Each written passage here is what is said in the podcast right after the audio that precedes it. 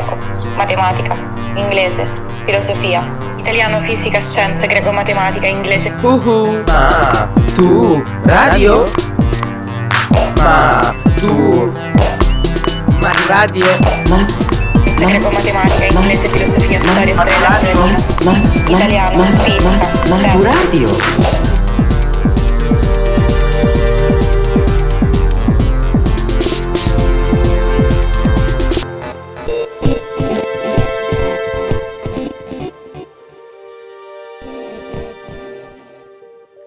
Maturadio, podcast di scienze per l'esame di maturità. Come è fatta una cellula? di Marco Di Domenico.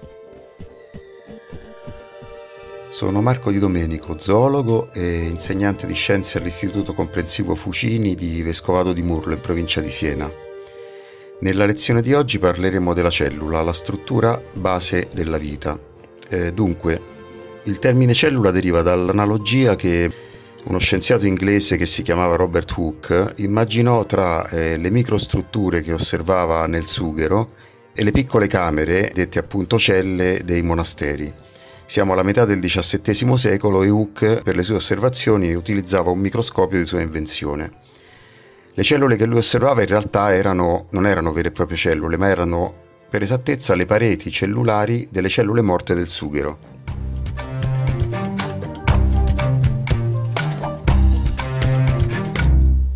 Robert Hooke, uno degli scienziati più importanti del Seicento, al pari di Newton e Galileo, uno scienziato che è noto ai più per i suoi studi sulla forza elastica, sulle molle. In realtà fece un'altra importantissima scoperta. Nel 1664, con un microscopio di sua costruzione, Hooke iniziò a osservare dei campioni di sughero. Praticamente metteva al di sotto del suo microscopio delle sezioni sottili di sughero e le osservava quello che vide, quello che osservò, è che il sughero era pieno di microfori, di piccolissimi forellini. Quello che scrisse subito dopo questi esperimenti è ormai noto nella storia come la scoperta della cellula. Infatti scrisse, contai parecchie file di questi pori e vidi che vi erano circa 40 cellule in un millimetro, 160.000 cellule in un centimetro quadrato e 64 milioni di cellule in un centimetro cubo.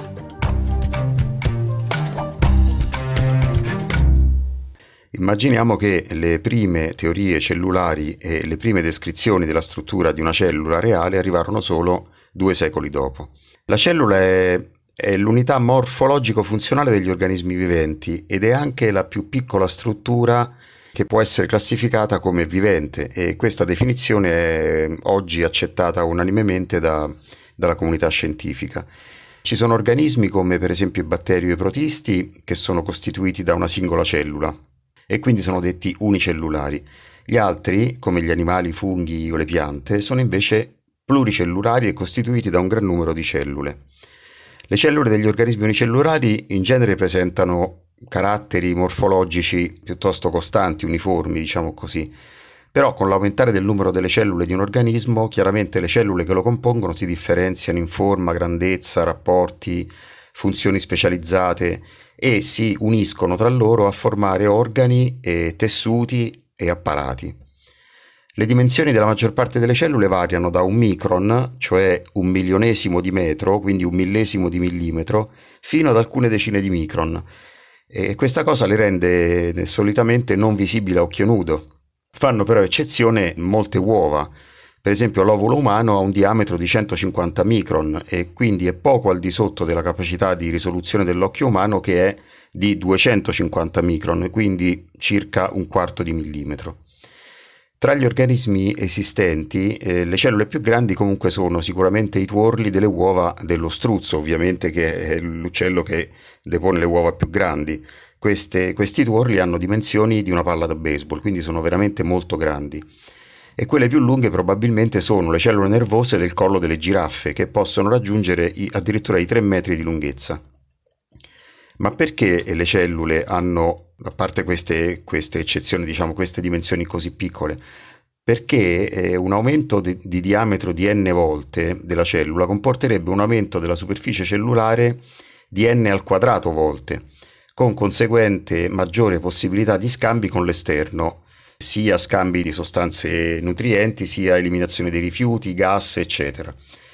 Ma anche, e questo sarebbe positivo ovviamente, ma anche un aumento del volume di n al cubo volte.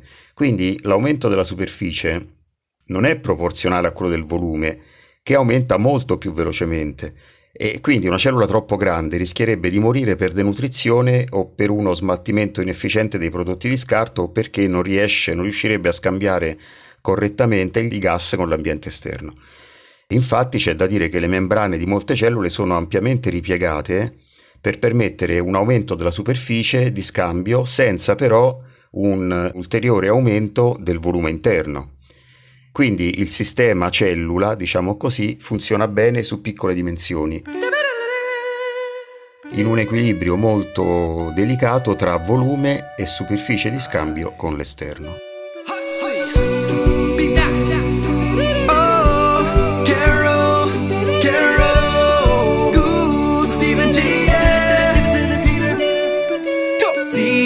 One cell divide and decide on a thousand fates.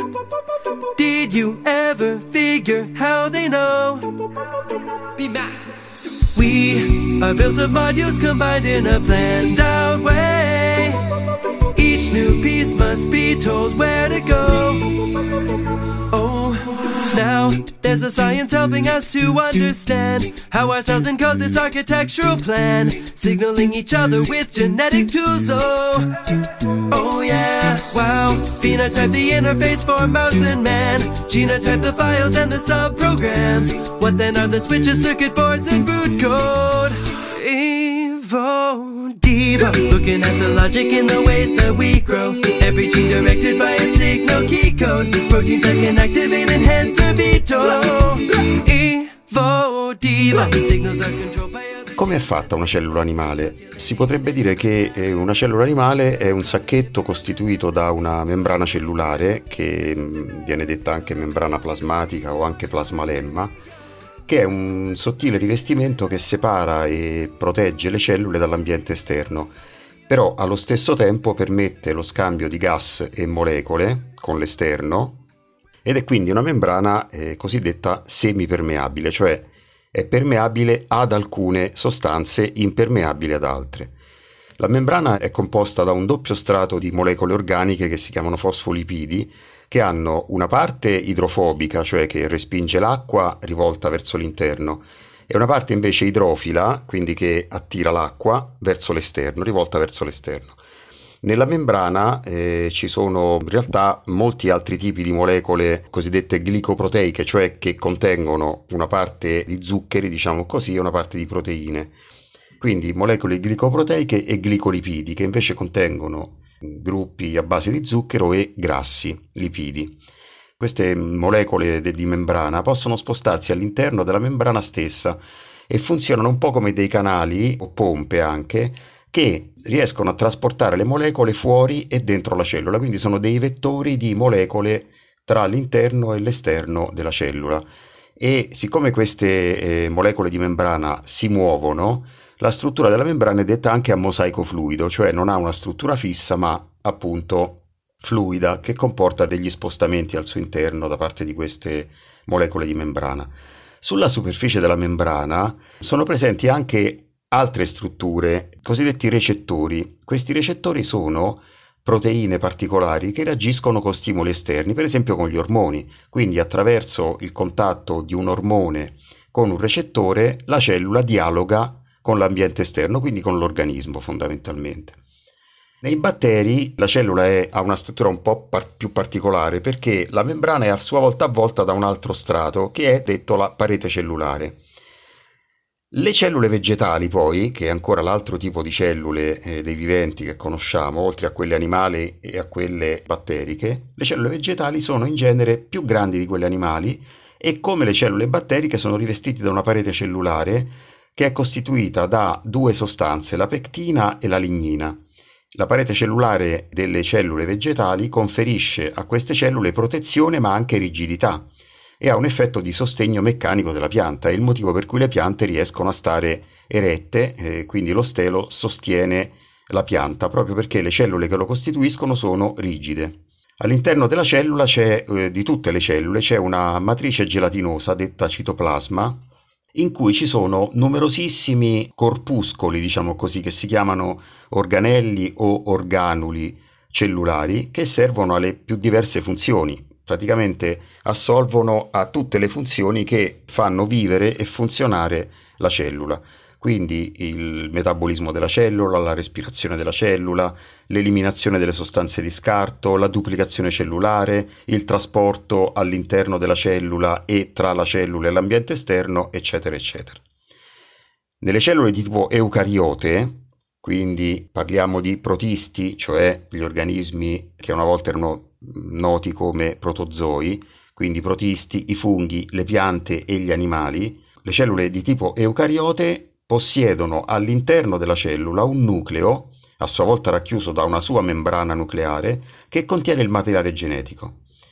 Nei procarioti invece, che sono i batteri e gli archeobatteri, la membrana nucleare non c'è e quindi non c'è nessuna separazione fisica, eh, diciamo, del materiale genetico del batterio stesso dal citoplasma, anche se il materiale genetico non è sparso nel citoplasma, ma è comunque raggruppato in una parte della cellula, ma non è fisicamente diviso dal resto della cellula. Questa è la grande differenza tra cellule eucariote e cellule procariote. Possiamo dire che la cellula è l'organizzazione base degli esseri viventi e che anche i più piccoli e semplici esseri viventi, come per esempio i batteri, sono costituiti almeno da una cellula. Non c'è quindi organizzazione più piccola e semplice della cellula stessa che noi oggi possiamo definire vita. Negli organismi pluricellulari, che sono i funghi, gli animali e le piante, eh, le cellule sono numerose e soprattutto sono differenziate tra loro. Quello che osserviamo nel corso dell'evoluzione è infatti la comparsa di organismi sempre più complessi, a partire dai primi organismi unicellulari, e quindi organismi sempre più complessi e di dimensioni sempre maggiori e soprattutto organizzati in gruppi di cellule diverse tra loro a seconda delle funzioni che costituiscono tessuti, organi e apparati specializzati sempre più sofisticati e sempre più complessi. Dopo alcuni miliardi di anni di evoluzione della vita sulla Terra, dai primi organismi unicellulari siamo arrivati ai circa 65 mila miliardi di cellule che costituiscono l'organismo umano, quindi il nostro organismo. Noi quindi abbiamo, noi nel senso di animali superiori, diciamo così, abbiamo cellule muscolari, cellule nervose, cellule ossee, ghiandolari, cellule della pelle, del sangue, cellule adipose e così via, ognuna delle quali ha una funzione particolare ed è associata ad altre cellule simili appunto a formare tessuti diversi. La complessità degli esseri viventi pluricellulari dipende quindi fondamentalmente non tanto dal numero delle cellule, ma dalla differenziazione delle cellule, che ovviamente non può esistere in un, organismo unicellulare che ha un'unica cellula e non, non ha nulla da differenziare, diciamo così. diva. The signals are controlled by other genes that signal. Calculating in a network labyrinth, though, where the heart and liver and the hands go. Signal, signal, signal signal. Signal mapping tells each region what it ought to be, yo. With circuits so deeply built up on, they're older than the paleo. The Paleozoic era, baby. In a crucial pathway, changes tend to get torpedoed. Where they go, calamity goes. As the cyclonic knows. See down, they cascade like a domino, like you and I, Drosophila. The path that makes us optical was laid a long, long time ago.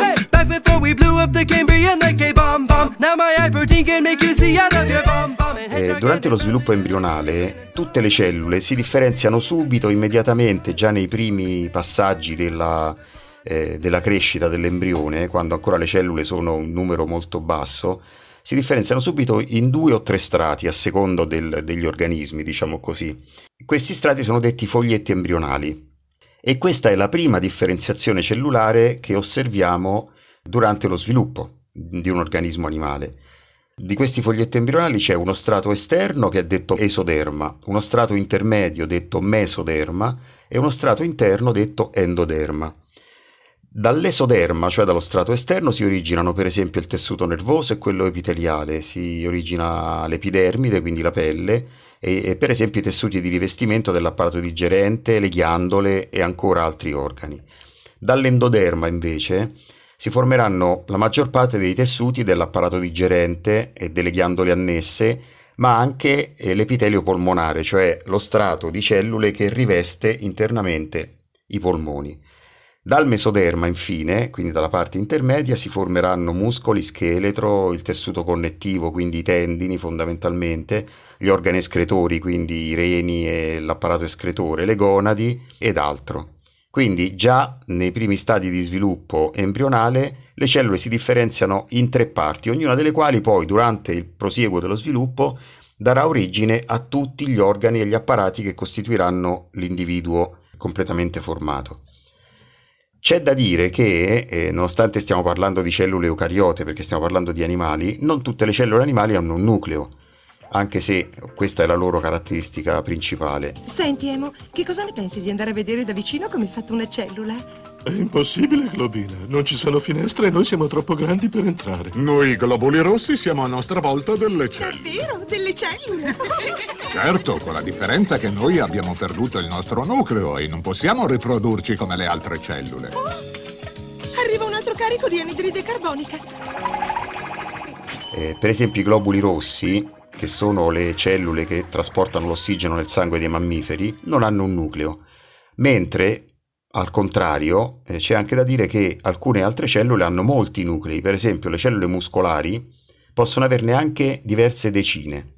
Una cellula con molti nuclei si chiama anche, detta anche sincizio, e in realtà non è una vera unica cellula con molti nuclei, ma è il frutto della fusione di molte cellule che si uniscono tra loro a formare appunto un unico corpo detto sincizio. La vita sulla Terra è iniziata quando pezzetti di materiale genetico si sono organizzati in modo da poter sfruttare l'ambiente per ricavare energia e per riprodursi.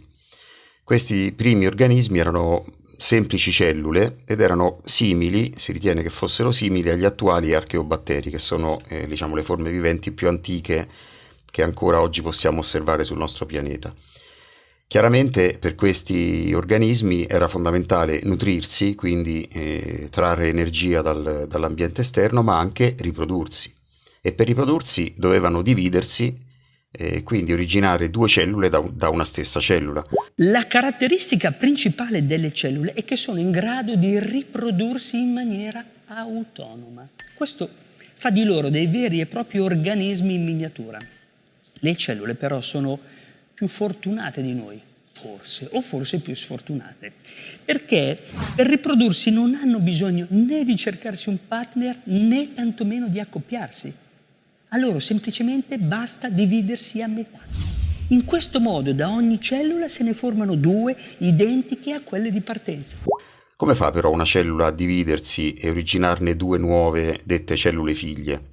Dunque, nei, nelle cellule procariote, quindi dei batteri e degli archeobatteri, quando c'è sufficiente nutrimento la cellula si divide praticamente in continuazione e con la cellula ovviamente si divide il suo DNA. C'è un enzima che è chiamato DNA polimerasi che svolge, cioè srotola, diciamo così, la doppia elica del DNA batterico, quello che forma il cromosoma batterico, e poi duplica i due filamenti e li allontana tra loro. La cellula inizia allora a restringersi al centro, c'è una strozzatura al centro, perché si forma una nuova parete cellulare che cresce dalla periferia della cellula, dalla membrana verso l'interno, come fosse un diaframma che mano a mano si restringe.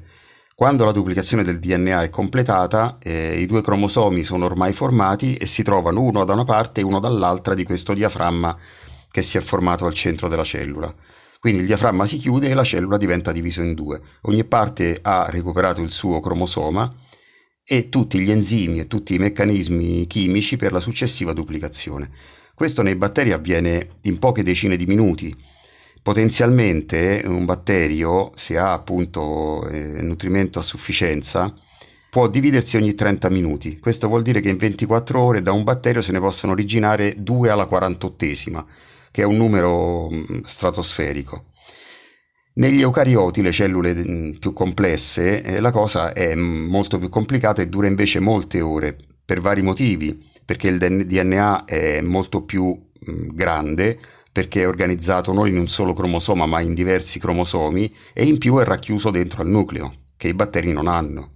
Se sei una cellula umana, fai parte di un organismo grande e potente, hai i tuoi vantaggi, per esempio vivi comodo in un ambiente protetto e non resti mai a digiuno. In sostanza è come restare sul divano a sonnecchiare quando ci sono le partite mangiando la pasta al forno di mamma, no? Ma c'è un prezzo da pagare.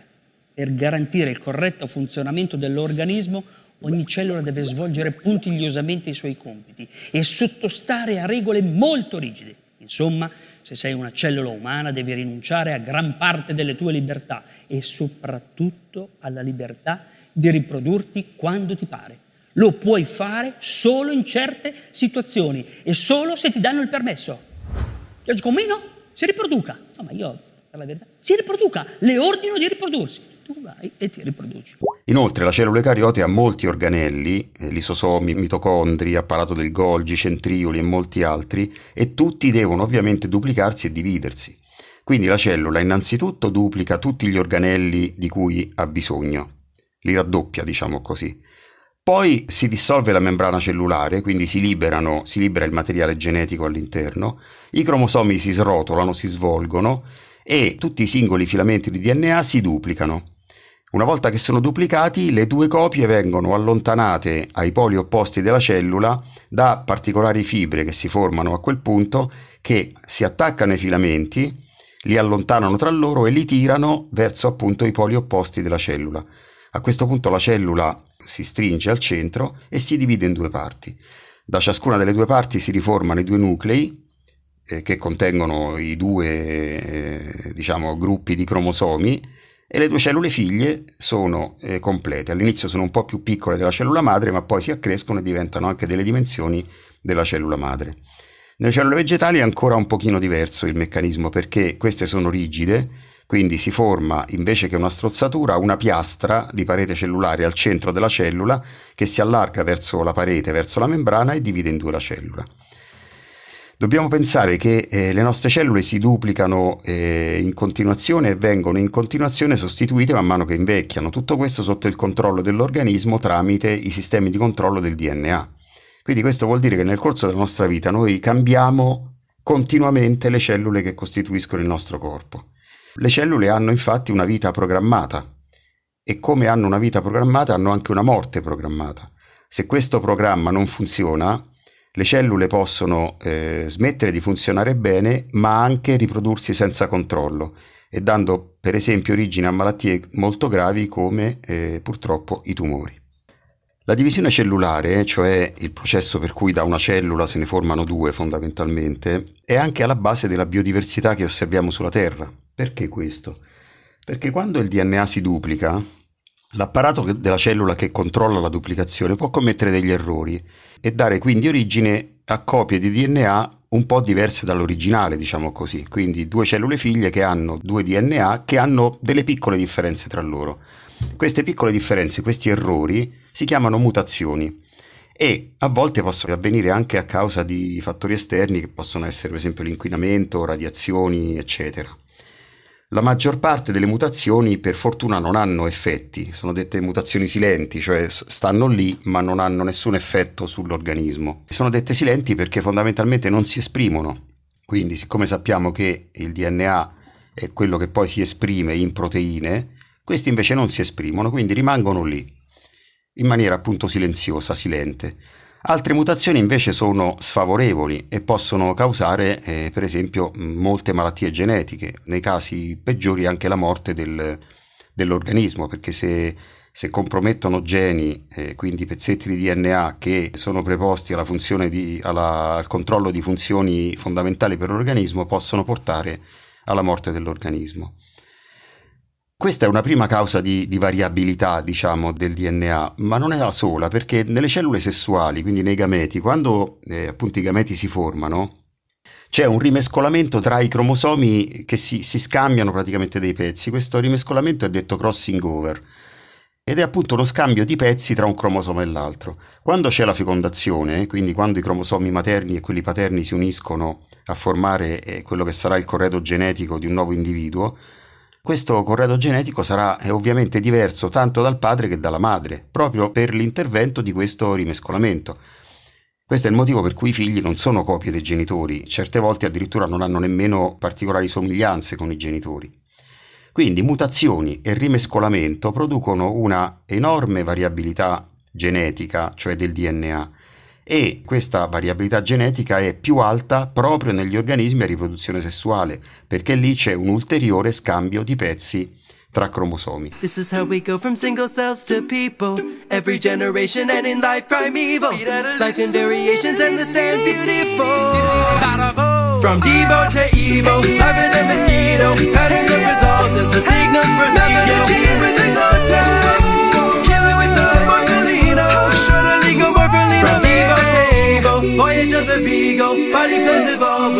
to the gene. And life's beauty grows. Aesthetic and vivo. Devo, Devo. Se le condizioni ambientali cambiano, che succede? che la variabilità tra gli individui fa sì che alcuni, quelli portatori di alcune mutazioni silenti, eh, diventino improvvisamente più avvantaggiati di altri, perché per esempio queste mutazioni li ha resi più resistenti a malattie o al freddo, alle radiazioni solari o ad altre eh, caratteristiche, diciamo, esterne. Quindi gli individui più adatti eh, che cosa fanno? Vivranno di più e meglio di quelli meno adatti perché non hanno quelle mutazioni favorevoli e quindi si riproducono di più, avranno più figli e quei caratteri favorevoli, positivi, diventeranno sempre numero- più numerosi nel corso delle generazioni future. Questo può avvenire in una popolazione di una certa specie, ma non in altre popolazioni. Per esempio perché una specie vive in molti luoghi diversi e solo in un luogo c'è una variazione ambientale che determina questa selezione, mentre in altri luoghi no. Allora cosa succede in questo caso? Succede che due popolazioni della stessa specie diventino così diverse tra loro da risultare alla fine due specie completamente diverse. In questo modo evolvono e si differenziano proprio le nuove specie per selezione naturale. Se le cellule fossero statiche e immutabili, se non avvenissero mutazioni genetiche, anche quelle negative ovviamente, ma ovviamente soprattutto quelle positive, e se non ci fosse la riproduzione sessuale e gli scambi di pezzi di DNA tra cromosomi non avvenisse, non ci sarebbe tutto questo, tutta questa enorme eh, varietà che noi osserviamo nel mondo. Il mondo sarebbe molto meno vario e colorato e sicuramente non avremmo tutte le, queste meravigliose, infinite forme di vita che conosciamo, quelle che Darwin disse forme infinite e meravigliose.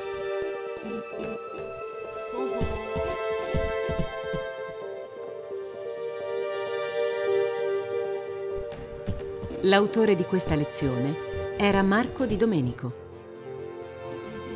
Maturadio è un progetto di podcast didattici per la maturità promosso dal Ministero dell'Istruzione con la collaborazione della Treccani e di Radio 3. Ideazione di Cristian Raimo. Supervisione di Marco Motta per Radio 3. La sigla di Maturadio è di Teo Teardo. Tutti i podcast sono scaricabili sul sito radio3.rai.it, miur.gov.it e treccani.it.